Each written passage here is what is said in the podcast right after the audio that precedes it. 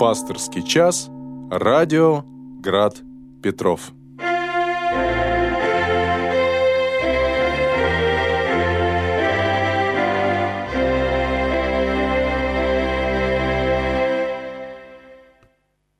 Добрый вечер, дорогие братья и сестры. Вы слушаете и смотрите через YouTube радио Град Петров. Э, и э, сейчас для вас звучит передача э, «Пасторский час». Сегодня эту передачу для вас провожу я, протеерей Александр Рябков, настоятель храма святого великомученика Дмитрия Солунского в Коломягах. Дорогие братья и сестры, традиционно я напоминаю, как мы можем с вами связаться, чтобы вы могли участвовать в прямом эфире. А мы с вами, дорогие, общаемся в прямом эфире. Э, напоминаю телефон. Самый первый и простейший способ, первейший и простейший способ для связи. 328 29 32. 328 29 32. Также можно написать и свой вопрос отправить с помощью мессенджера WhatsApp. Э, не звонить через WhatsApp, э, подчеркиваю, а написать сообщение и отправить. Звонок я принять не смогу, поэтому что мы для этого делаем? Мы прибавляем 8 812 и телефон 328 29 32. И с помощью этого номера можно послать текстовые сообщения. 8 812 328 29 32.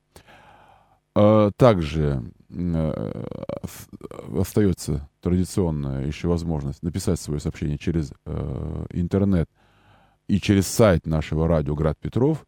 Там есть на сайте рубрика такая «Вопросы в, в прямой эфир». И с помощью этой рубрики «Вопросы в пасторский час» или в прямой эфир можно написать свой вопрос. Я тоже прочитаю его с компьютера. Также у нас идет трансляция. Идет трансляция э, на Ютубе. Там есть так, так, такое поле около картинки, чат так называемый. Можно написать в чат свое сообщение, тоже оно появится, я его прочитаю. Э, дорогие, ну я хотел бы поздравить вас всех с прошедшим успением Божьей Матери. Сейчас еще праздник продолжается, попраство идет э, тоже. Может быть, об этом мы сегодня поговорим. А у нас есть вопрос уже от Эдуарда. Здравствуйте, отец Александр. Здравствуйте, Эдуард. Рад слышать вас снова. Хотел поделиться прекрасными словами Ефрема Сирина. Тебя, Господи, мы ищем в молитве, потому что в Тебе заключено все. Тобою да обогатимся, потому что Ты — богатство, не изменяющееся от перемены времен. Храни вас Господь. Спасибо. Эдуард. Очень действительно хорошие слова. Вот. Воистину мы можем только Богом обогатиться полном смысле этого слова, потому что э, можно обогатиться, конечно, чем-то, даже знаниями, э, и какими-то, может, даже и подвигами, но при этом, если все это сделано без любви, э, без Бога, то это даже в большей степени бедность. Э, нежели богатство, потому что ну, по-настоящему можно быть богатым и знанием, и свершением, если есть любовь к Богу, ближнему, и христианская, евангельская любовь. Все остальное представляет собой бедность, конечно же. Так, так что, дорогие, снова напоминаю, что можно позвонить, можно написать через мессенджер WhatsApp, можно написать э, через рубрику «Вопросы в, э, в прямой эфир» на сайте радио, и можно написать э, в чате во время трансляции YouTube. А, ну вот, во-первых, э, конечно же, э, снова поздравляю вас с праздником Успения. Праздник Успения торжество, которое завершает короткий Успенский пост. Но и смысл праздника, он, конечно, не исчерпывается только тем, что закончился пост, и можно что-то что себе позволить, там какую-то там пищу. Нет, конечно, успения, сам, подготовка к празднику. Э, именно потому и присутствует подготовка через пост, что э, сам этот праздник несет в себе какое-то содержание, которое, которое можно поговорить. А, и вот пост, подготовка через э, воздержание, это все говорит нам об успении, что само, сам праздник Успения является призывом. Во-первых, любой праздник, даже вот было и преображение, можно сказать, самое простое. Праздник преображения — это призыв нам преображаться. Э, при этом, например, праздник преображения, он э, как сказать, имеет какой-то такой контекст, да, то есть и продолжение. То есть ведь э, если исходить из Священного Писания, из новозаветного текста евангельского, то преображение происходило за 40 дней до распятия, до Голговского, э, до Голговских страданий Господа. Поэтому э, преображение, оно возможно от решимости идти э, крестным путем. Это как шел Господь. Э, потом, э, то есть смысл в том, что нельзя преобразиться, э, ну, как бы сказать, лежа на диване, там, не знаю, э, или как колобок э, э, вот, катится по инерции. Колобок, он не преображается, да, там, у него просто есть опасность, что его скушают. Вот. Но он катится, катится, куда катится, не совсем понятно, да, в конце концов докатился там, а, до лисички, лисичка его слопала. Поэтому нет, преображаемся мы только тогда, когда э, мы поступательно, постепенно, э, системно идем путем подвига. Э, может быть, слишком громкое слово, но э, подвиг это не значит, что, ну, как бы, не, не, это не только значит, что человек вот, э, одномоментно э, там, не знаю, закрыл собой амбразуру, как говорится, да, или, или просто перевел бабушку через дорогу, да, или просто, там, не знаю, э, взошел на, там, на Эверест. Не в этом, не, не только в этом подвиг, да, при этом как бы вошественно, вошественно Эверест, ну, вообще никакой пользы не несет никому, кроме э, там, личной гордыни там. Э, то, в общем, только перевести бабушку через дорогу и потом об этом всем рассказывать, это тоже, в общем-то, не, не, не, не полет, как говорится, на Луну, а, да, ну или э, совершенное равнодушие там, да, а, а, к подвигу. Это вот тоже печально. Подвиг заключается не в каком-то одномоментном акте, ну, христианский подвиг, да, если мы даже говорим про святых там, святые, в том числе даже и мученики, да, это э, их святость, она не исчерпывается только одним каким-то действием, да, что они там э, зашли э, э, на, гол, ну, на, на плаху, да, на лобное место. Вот смотрите, вот когда мы... Понятно, что жития древних святых, они вот такие полны символизма всякого, да. То есть они далеки от реальности. Но самое реальное в житиях святых древних мучеников, то, что там э, идет какой-то диалог всегда, да, то есть человека не просто так вот берут, там, ах, ты христианин, ну, и там не спрашивают ничего, так, ну все, голову рубим. А там всегда какие-то события, то есть и тот самый христианин, который там страдает, может быть, там, под пытками, там, или там томится э, в, темнице, он очень часто своим этим томлением или страданиями Э, меняет очень многое вокруг себя, да.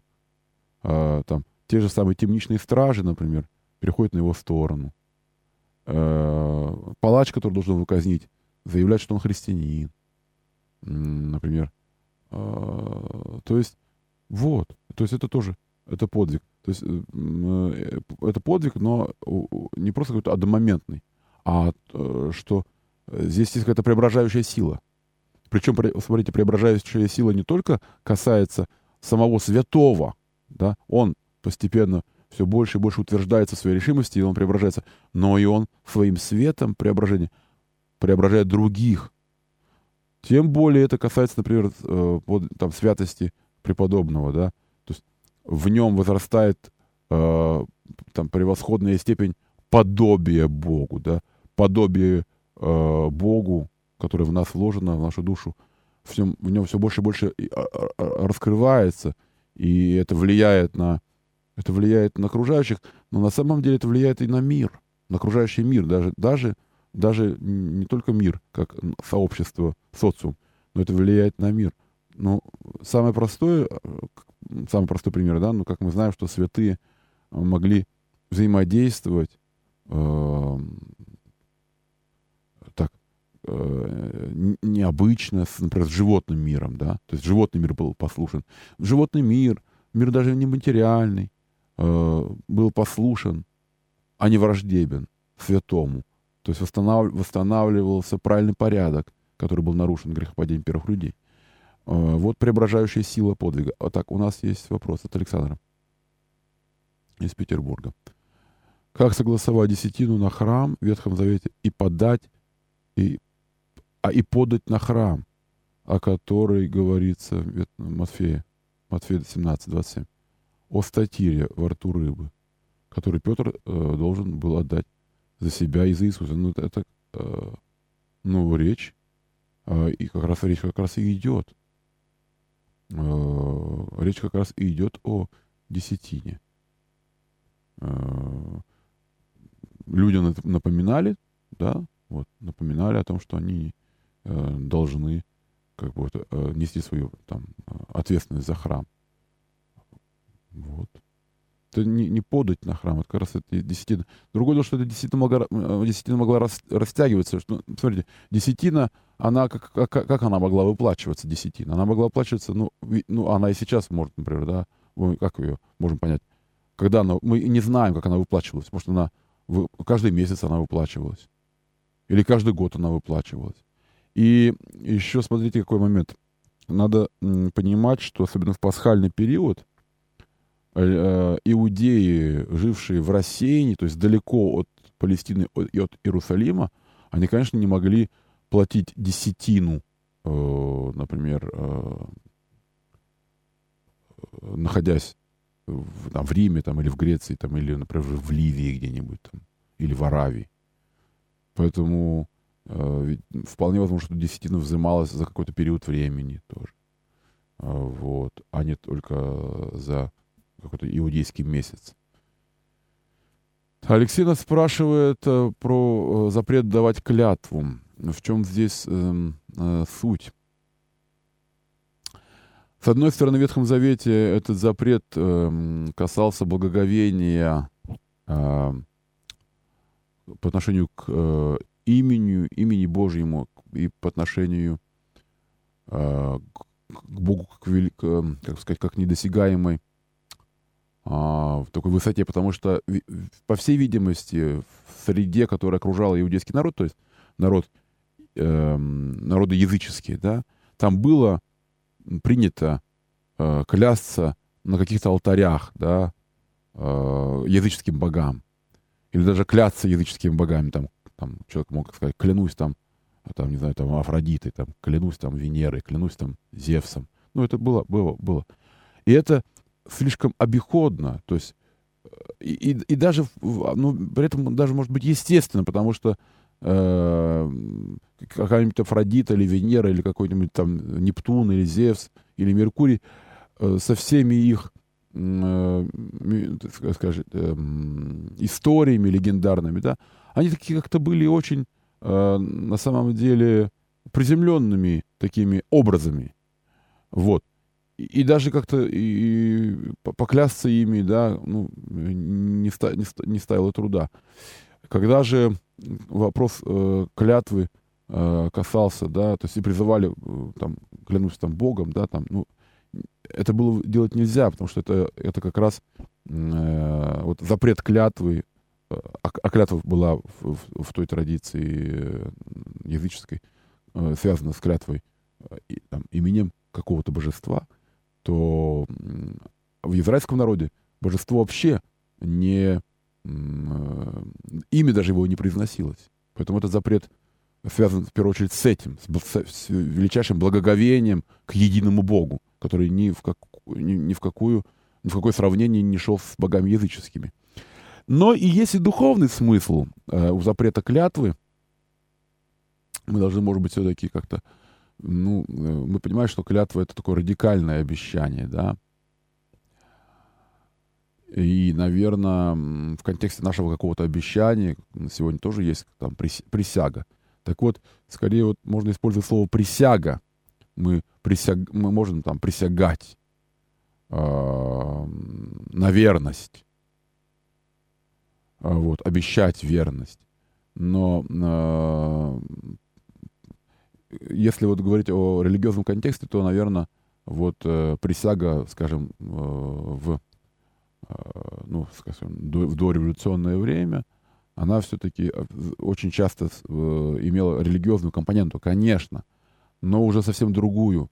Э, человек не клялся Богом, а призывал Бога, причем не в свидетели, а призывал Бога в помощники, исполнить то обещание, которое он дает государству, э, там, не знаю, семье, обществу э, в том числе. Вот. Э, клятва, которая, вот, или присяга, которая, сказать, лишена вот смирения, да, то есть когда еще человек клянется, Ай, ни во что бы там ни стало, я буду вот всегда вот таким, то есть это ошибка. У нас нет агрегатного состояния, мы очень изменчивы. И потом мы, конечно, мы говорим, я э, обещаю всегда молиться Богу, чтобы Бог там, э, мне помог э, исполнить э, свой долг, свое служение. То есть э, вот обед какой-то, да, это вот все, конечно, э, даже когда вот постриг происходит, все равно ведь происходит, вот смотрите, нельзя клясться, мы не можем это понимать очень э, буквально, потому что, вот, например, монашество. Ведь монашество — это тоже э, присяга, ну или даже клятва. Человек на всю жизнь берет. Но разница в чем? Что он не надеется на свои силы, а надеется на то, что э, и, и призывает Бога не в свидетели, а в помощники э, исполнить Э, э, или пройти тот, тот путь, на который он встает, принимая постриг.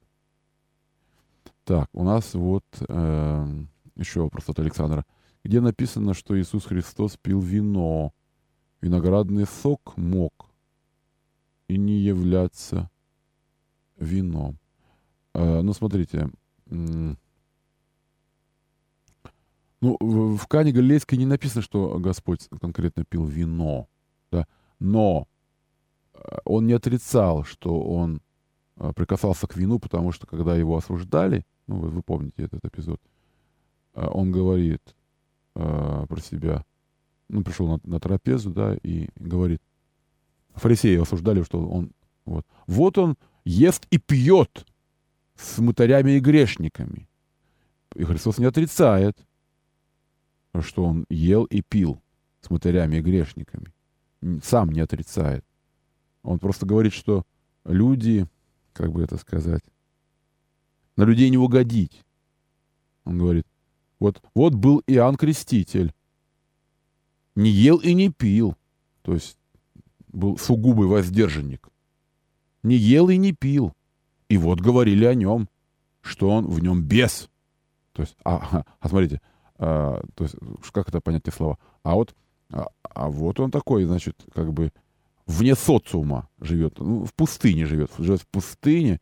Но это было не очень ну, приемлемо, да. Конечно, тогда вот уже были а, Есеи, да, но вот они были отшельники, и какой-то мере какой-то отверженные, да, а, не совсем... Э, то есть, на самом деле, монашеская традиция, которая развилась в христианстве, она не совсем... То есть, или вообще или в, цел, то есть в целом не была свойственна э, иу, и, ну, скажем, иудейской традиции. Иудейская традиция, да, это продолжение рода, это социальная включенность какая-то, да, вот. Э, мы с вами помним, как, например, даже, пусть не из, не из Священного Писания, из, жит, из, из житийной литературы, как страдали, например, Иаким и Иоанна, что вот они не могут послужить обществу, родив ребенка и э, умножив э, народ Божий своим чадом. То есть такая социальная включенность. Не свойственно было. И вот они, а, значит, он бесноватый. Ну, потому что в пустыне выгонялся какой-то отверженный, там, прокаженный. И вот он даже в пустыне живет. Значит, а, или он там превозносится, или он, может, какой-то колдун, раз он живет в пустыне, да, что он не ест и не пьет. Ну, по-разному можно это трактовать. И вот в нем бес. Видите как? Люди так вот переменчивые так. Или, а, а вот, и вот пришел сын человеческий, ест и пьет. И говорят, что он грешник, пьяница. Вот. Господь не отвергал, что он э, ел и пил. Но он отвергает обвинение, что он пьяница. Да? Он просто говорит, что вот, вот так вот. вот э, а почему люди это делают? Да? Ну, это уже другой вопрос. Э, а, а вот, э, во-первых, потому что мы очень любим болтать, например, да, и мы очень любим осуждать. И, особ- и особенно мы любим осуждать тех, э, жизнь которых нас обличает. Вот обличая, обличала людей жизнь Иоанна Предтечи. А, он бесноватый, говорили они о нем. Обличала людей жизнь Христа. А, он пьяница. И вот какие, какие-то вот эти мещане, да, вот в, в, в голову которых не, не, не входила глубина э, подвига как Предтечи, так и Христа, они вот а, почему, а, а, а, а вот мещанину, да, ну, скажем, буржуа, в, в таком смысле слова, да, ну, в худшем смысле слова, этого слова, буржуа, э, буржуа, чтобы комфортно дальше продолжать свою вот эту болотную такую э, жизнь в, в заводе, ему э, очень нужно, необходимо приклеить какой-то ярлык на кого-то. Вот э, очень удобно, когда вот на всех развешаны ярлыки там Э, вот на этому на лоб такой ярлык, этому такой, это такой, такой. Ну, все упорядочено. Потому что сложность, э, таинственность мира для буржуа, она неприемлема. Э, особенно духовный мир для него неприемлем. Для него он приемлем только материальный. Значит, если вот он видит духовного человека, значит, а, духовный, да? Да никакой ты не духовный, никакой духовности нет. Ты просто, ты просто дурак, ты просто сумасшедший. Значит, вот тебе ярлык на, на лоб. А, значит, он видит, э, например, э, там чудотворца, он видит проповедника, он видит обличителя. Он говорит, какой ты обличитель, ты сам пьяница, бах тебе тоже на лоб а, какой-то а, ярлык. И все хорошо. И ему дальше живется комфортно. А, одного он назвал Э, значит, э, сумасшедшим, другого, там, или бесноватым, другого назвал э, грешником. И теперь, и теперь уже его не, не трогают ни проповеди предтечи, ни проповеди Христа, потому что он, их, он им нашел ячеечку и поставил их на нужную полочку. Все. Вот на своей полочке находитесь, и все, я вас, я вас, как говорится, посчитал, ярлык вам наклеил. Вот.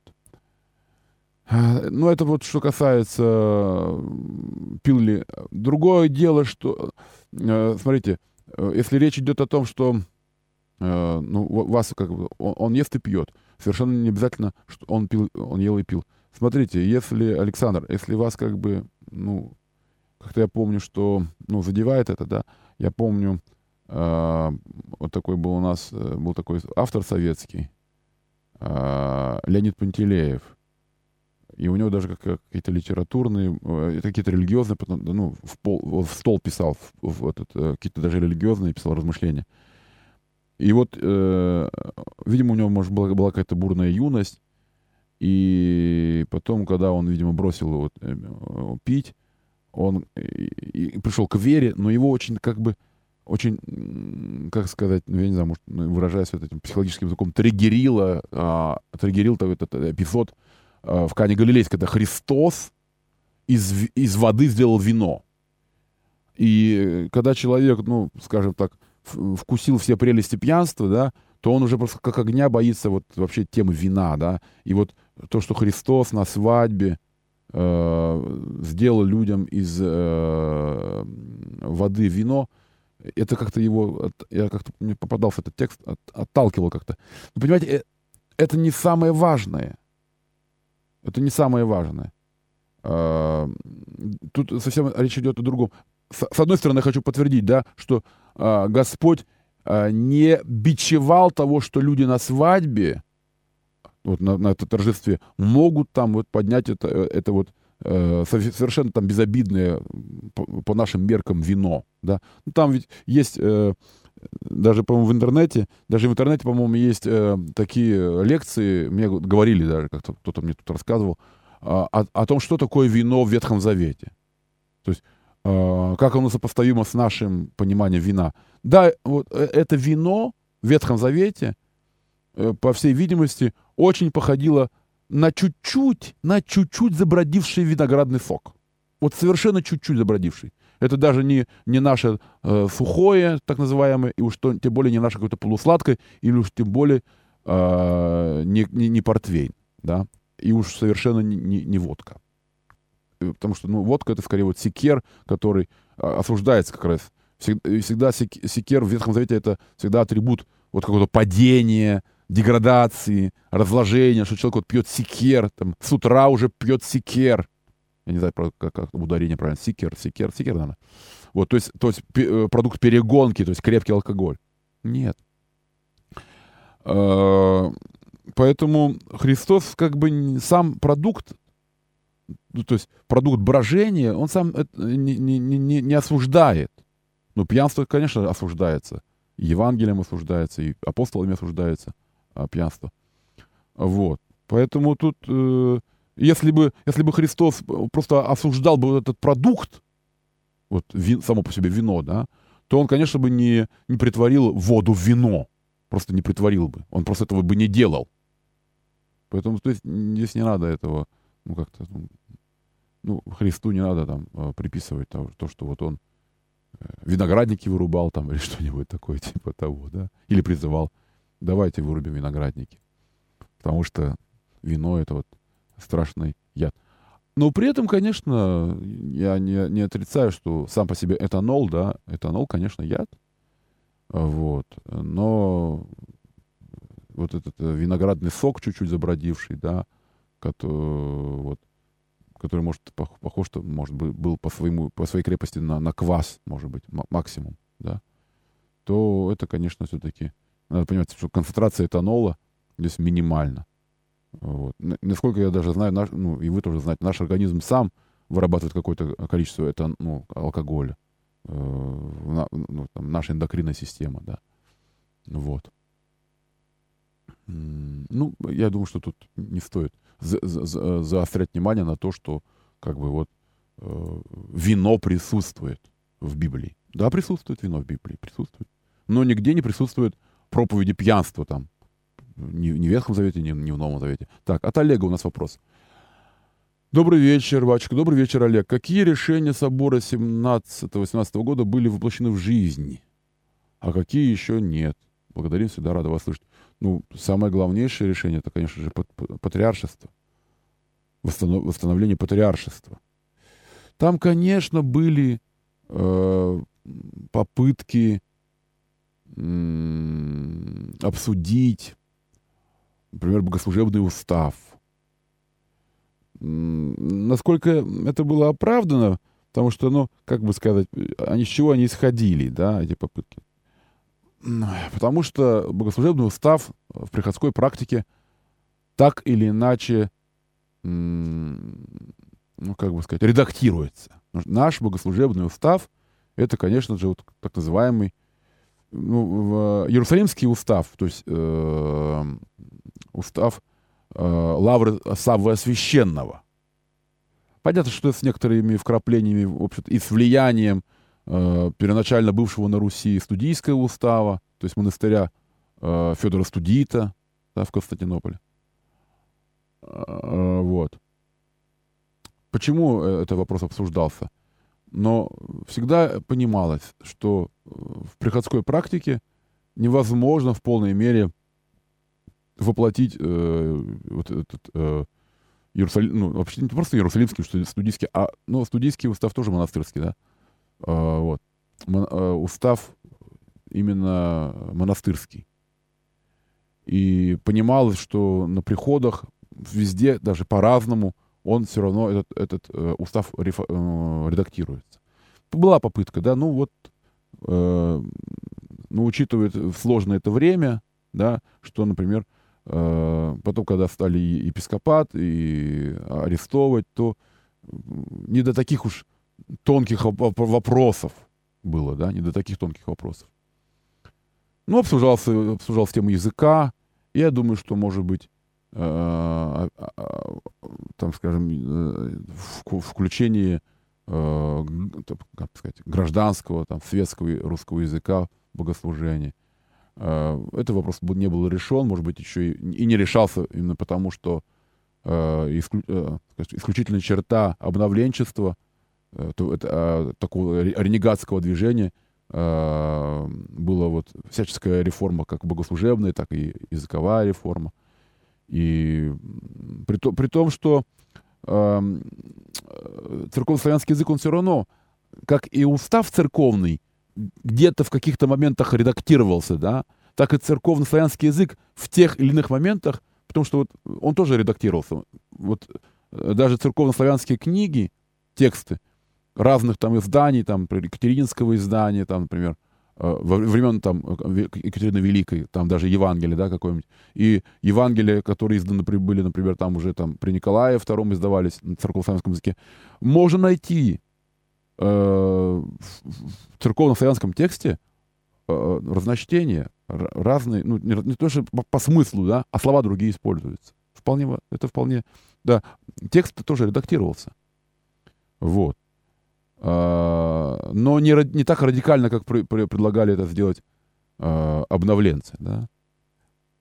Но ввиду того, что, конечно, были более значимые вопросы о том, как выжить церкви, то тогда консервативная позиция торжества ну, больше была, не, не то что торжествовала, а более была адекватной ситуации или созвучной ситуации не до экспериментов было в 17-18 году, не до экспериментов с уставом или с э, языком. Потому что тут речь шла о выживании церкви как вообще как институции, ну, говоря таким языком, скажем, светским. Вот. Так, э, вопрос. Ну вот. Ну вот примерно я бы так ответил, Олег, на ваш вопрос. Э, какие разные, конечно, были вопросы. Другое дело, что они в повестку дня, может быть, они не, не все входили, потому что э, члены вот этого э, собора, это были разные люди, да, это было, конечно, епископ, епископат был разный, да. Вот, смотрите, э, недаром, например, и, и среди обновлен, обновленчества э, был, скажем так, епископат, который получил рукоположение еще скажем, царские времена. Вот. То есть разные были э, люди, и разные э, задавались вопросы, и иногда не, все, не, не очень корректные, конечно. У нас э, звонок. Слушаю вас. Добрый вечер. Здравствуйте, отец Александр, рабочий Анатолий. Да, Анатолий. Вот сначала пояснение, а потом будет вопрос. Когда я был в монастыре, подошел в лавку, говорю, какой мне взять, какие четки взять мне? А Ирина говорит, ты не монах, зачем они тебе нужны? Ну как бы прогнал меня. Ну, подошел день один, который привезли иконы. Я заносил их там, потом водитель носил еще ящики с иконами. А потом он мне подозвал, говорит, вот, я тебе дарю четки. А, ну, там еще висела иконка. С одной стороны, а, Бог, а с другой стороны, а, ну, вернее, отец, ну, как бы вот отец, а потом, с другой Матрона Московская, которую очень почитаю. А, это был день рождения моего. И все поняли, что мне подарок был.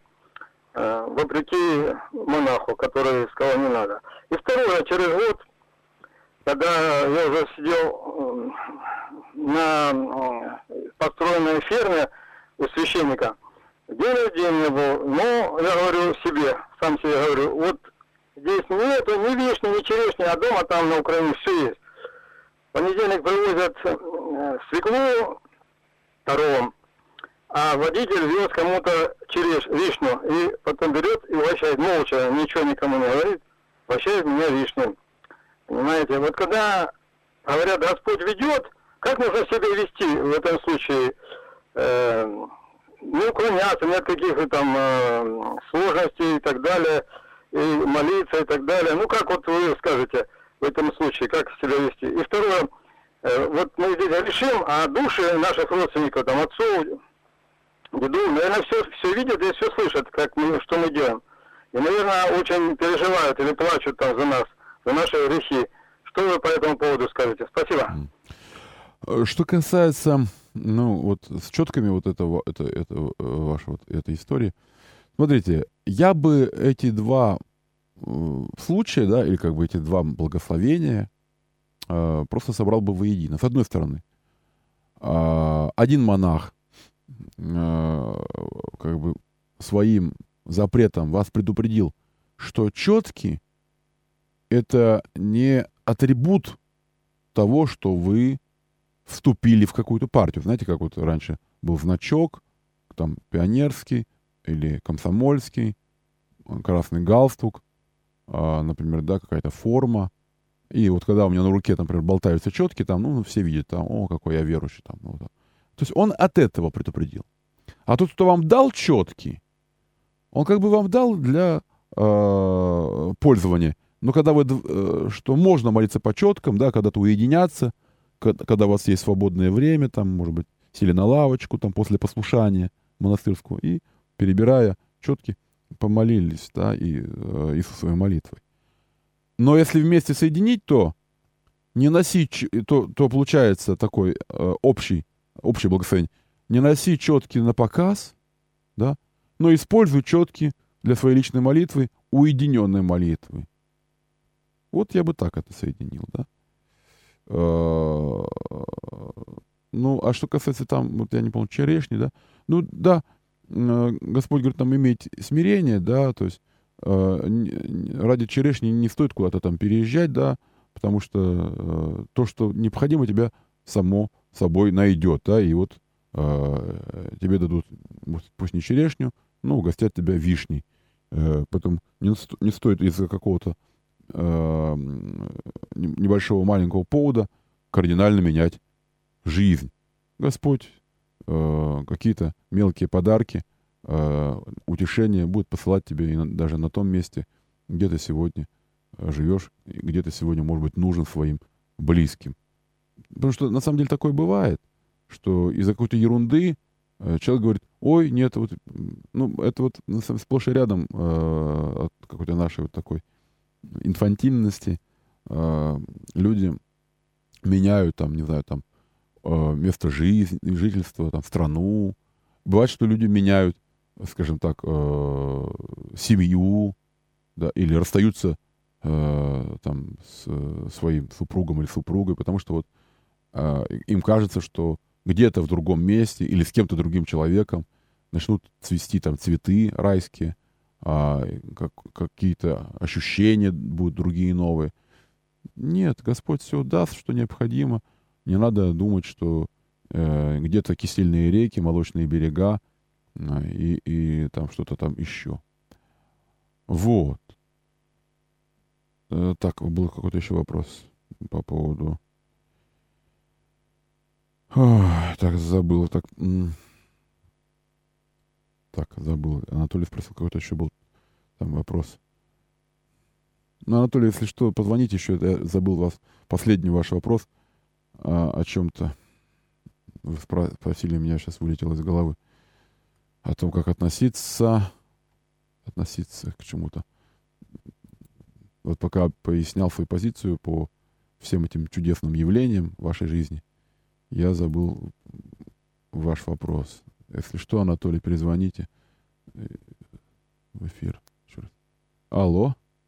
А, батюшка, вот да. насчет того, что мы здесь грешим, а наши родственники там, наверное, плачут а, из-за того, что мы здесь грешим. Грешим. Смотрите, э, это сложно очень. У нас нет конкретных данных о том, что вот, э, что наши сродники, вот прямо вот как Господь, вот это вот Господь Бог, Он вот все видит, не только где вот мы там закрылись в комнатке, там где-то, и, и чего-то там творим и делаем, да, это вот Господь Бог видит. И, и не только видит, но еще и видит, что у нас в сердце, в душе, да. А, простые люди даже при жизни, ну и после жизни, все-таки не обладают такими качествами, что вот они видят вообще все абсолютно, что мы творим, да. Но смотрите, аналогия такая, что, например, наши близкие люди, даже не пребывая, например, с нами рядом, но бывает такое, да, интуитивно чувствуют, вот живые люди, то жив, живущие на земле, наши матери, например, особенно наши матери, да, они интуитивно чувствуют, что где-то мы далеко пребывая, э, живем неправедной жизнью. Ну, бывает такое. Или, или с нами случилась какая-то беда. Поэтому э, здесь бы я провел такую же параллель, параллель, что наши близкие в том ином мире э, по-своему тоже, да, э, интуитивно э, могут ощущать и понимать, может быть, через Бога, как-то, может, через ангелов, да, что надо молиться за тебе, за твоего там сына или внука, или родственника, э, за своего близкого молись, да, ну, как бы, да, душа это, этого человека перед Богом, потому что он э, уклоняется от истинного, правильного, там, магистрального пути. Интуитивно, а не то, что они э, везде присутствуют, все видят, э, все знают. Это только Господь Бог все видит, все знает, везде присутствует э, и все своим взором обнимает. И от него не скрываются не только наши поступки, но не скрываются и наши мысли. Вот я бы так пояснил и ответил или рассказал там свое видение вот этой ситуации, которую вы а, обрисовали. Э, дорогие мои, э, ну я напомню традиционно э, о, том, что, во-первых, у нас ну, больше 15 минут еще, по-моему, да, есть эфира. У нас есть телефон, он работает, 328 29 32. У нас есть WhatsApp 8 812 328 29 32. Есть рубрика «Вопросов в прямой эфир». И говоря сегодня вот о Э, я вот как говорил, что наши праздники, да, вот особенно вот, там уже давно прошедшее преображение, там призывает нас преображаться и преображать мир и жизнь. А вот успение, да, в конце лета, даже вот сам, и вот этот, ну, я не, здесь не, не претендую на филологическую точность, но мне кажется, что успение не только говорит о том, что Богородица вот как бы уснула таким вот этим сном, да, потому что на самом деле нет, она не уснула, она Э, как мы знаем, представилась к жизни. Да, то есть к жизни представилась. Здесь в этом слове, мне кажется, больше про успение, как успех, э, поспевание, успешность. Усп... Вот. Поэтому ну, об этом мы, может поговорим еще. У нас звонок. Слушаю вас, добрый вечер. Алло, здравствуйте. Здравствуйте. Отец Александр. Да, Мария. Я удивилась что это молочные реки, кисельные берега. Mm. Так встрепенулась, надо позвонить. Так. Вы знаете, мне прислали праздник Успения э, Божьей Матери, да, из, из Иерусалима. И там у них вот э, над плащаницей такой огромный венок из зелени, из цветов. Они поют, идут так красиво, такой праздник в Иерусалиме. А у меня вопрос по поводу патриарха Иерусалимского. Вы не подскажете, что там происходит? Дружим мы с ними, не дружим? Вот этот патриарх Иерусалимский и тот тот, который в Турции, что там происходит? Вот раскол, да, или что там? Э, как нам относиться? Да. Так, спасибо. Э, понимать. Спасибо. Ну, я не очень погружен в внутреннюю жизнь Иерусалимского патриархата, но насколько я понимаю, что э, неправильную позицию Вселенского, э, то есть Стамбульского, э, Константинопольского патриархата – Э, поддерживает Александрийский патриархат, неоправданно поддерживает. Вот. Насколько, насколько я понимаю, Иерусалимский патриархат э, такой поддержки антиканонической деятельности Вселенского патриархата не проявлял, да? Если речь идет об этом. Если речь идет, э, идет об этом. Что касается дружим, понимаете, мне кажется, наша церковь открыта для всех. И мы готовы свою дружбу предложить э, всем, но только, разумеется, Э, предложить свою дружбу, это не значит э, согласиться с ложью, неправдой. Вот на это христианин, ну и э, русская церковь э, конечно, не может согласиться, что э, не может, давайте дружить, и мы принимаем вас, э, и вы, вы вот, э, как сказать, лжете на истину, но все равно мы с вами дружим. Нет, конечно, такого быть не может. Мы, мы говорим, наоборот, мы предлагаем дружить, но давайте все-таки мы э, взвесим э, и, э, ну, как сказать, позиции, и неправильные позиции исправим. И, причем вот эти неправильные позиции, да, надо, надо все-таки отдавать себе отчет, что те события, которые и происходят, э, они э, немаловажную не, не э, роль сыграли вот в, в трагедиях, которые сейчас происходят. В том числе и неправильная позиция Вселенского патриархата. Поддержка антиканонических э, настроений э, в угоду политическим сиюминутным э, каким-то выгодам. Это вот ошибка. Это ошибка. И, конечно, эту ошибку, э, на эту ошибку мы будем указывать. Вот. А что, или если речь идет о внутренней, внутренней жизни э, Иерусалимского патриархата, я ничего про нее сказать не могу. Вот, вот как-то я совершенно в нее не погружался. И, не знаю ничего. Я даже хочу сказать, что я даже и ни разу не был в Иерусалиме. Как-то не, не, не довелось, как-то и не получилось. Поэтому, ну, по-моему, там все вроде все спокойно. Я, ну, ну, спокойно, это условно, конечно, там неспокойно. Вообще в Палестине неспокойно, да. Что касается вот внутренней жизни, да, вроде там никакого раскола нет. Ну, или я что-то путаю, я не или что-то мимо меня ушло. Ну, вот как эта тема не, не захватывала меня э, так глубоко. Вот. Потому что действительно вот как бы праздник Успения прошел. На самом деле вот эти какие-то политические, канонические вопросы, э, это все-таки не, не должно нас прямо захватывать целиком. Вот праздник Успения нам, нас учит о том, что нас, нам надо успеть подготовиться к переходу в вечность. Вот. У нас есть звонок. Слушаю вас. Добрый вечер. Добрый вечер, батюшка. А вы не подскажете, мне давно вот такой вопрос э, с легким паром в конце фильма. Вот он возвращается домой в Москве. Вот эта старая церковь, она сохранена или ее разрушили? А Есть. А если она сохранена, название этой церкви не подскажете? Не знаете вот историю? Да, я как-то я как-то нашел, я, да, спасибо. Знаете, я как-то нашел э, в интернете, это очень легко можно найти, и, по-моему, она существует. Э, черемушки это что ли? Э, то есть она, ну она, как она могла быть разрушена, если тогда она была не разрушена?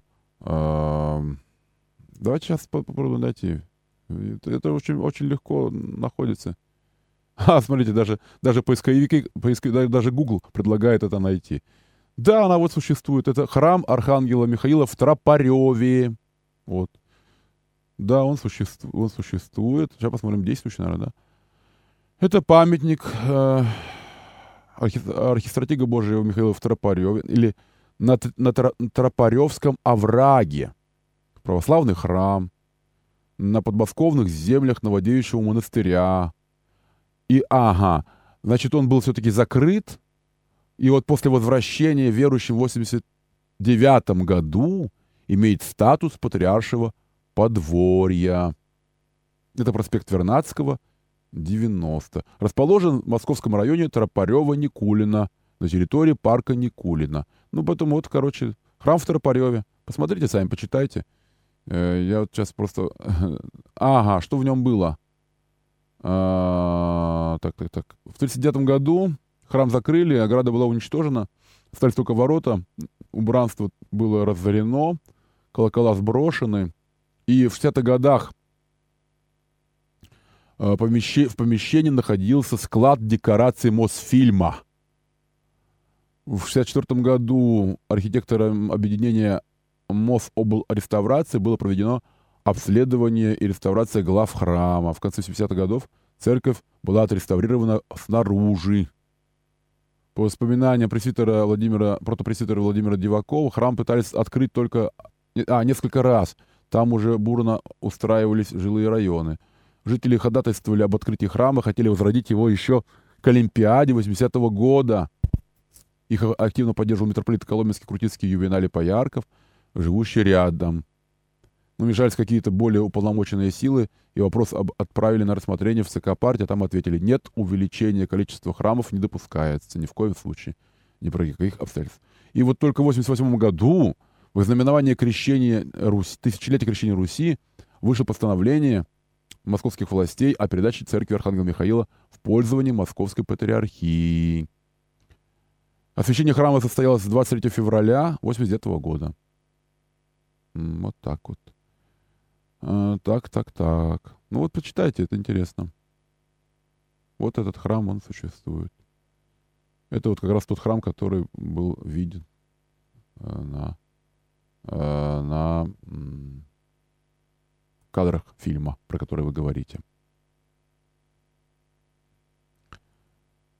А, ну что, дорогие, у нас осталось, кажется, 10 минут еще, по-моему, да?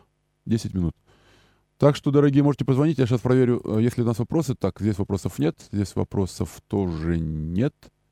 В WhatsApp вопросов тоже нет. Так вот, про успение.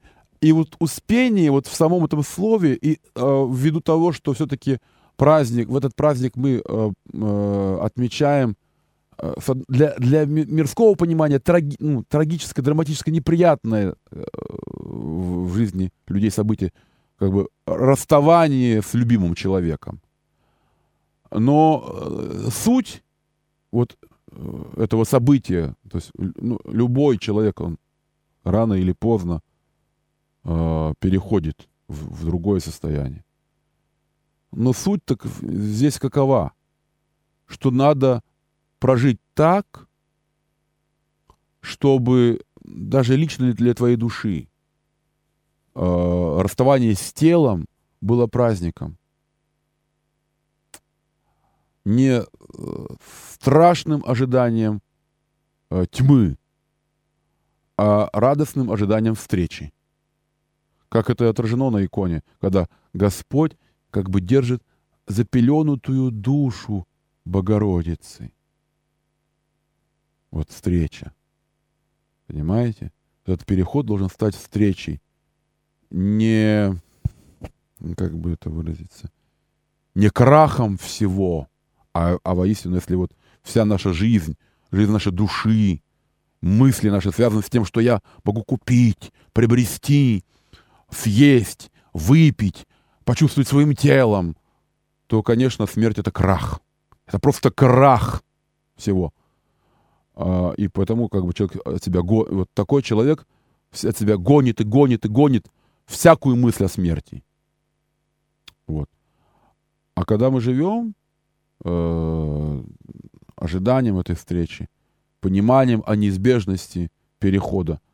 И хотим притворить э, э, этот, этот переход именно в, в, в, во встречу, в сретенье, то, конечно, тогда нам необходимо успеть себя преобразить. Недаром эти праздники рядом преображение и успение, да.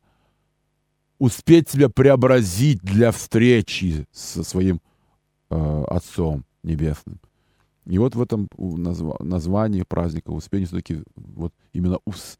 у... а, в понятие успеха, ну, но только не нашего светского понятия успеха. Я успешен, я успешная. Там, не в этом э, контексте, не в этом понимании, а скорее, может быть, как вот в школьном, мы сегодня про школу говорили, успеваемость.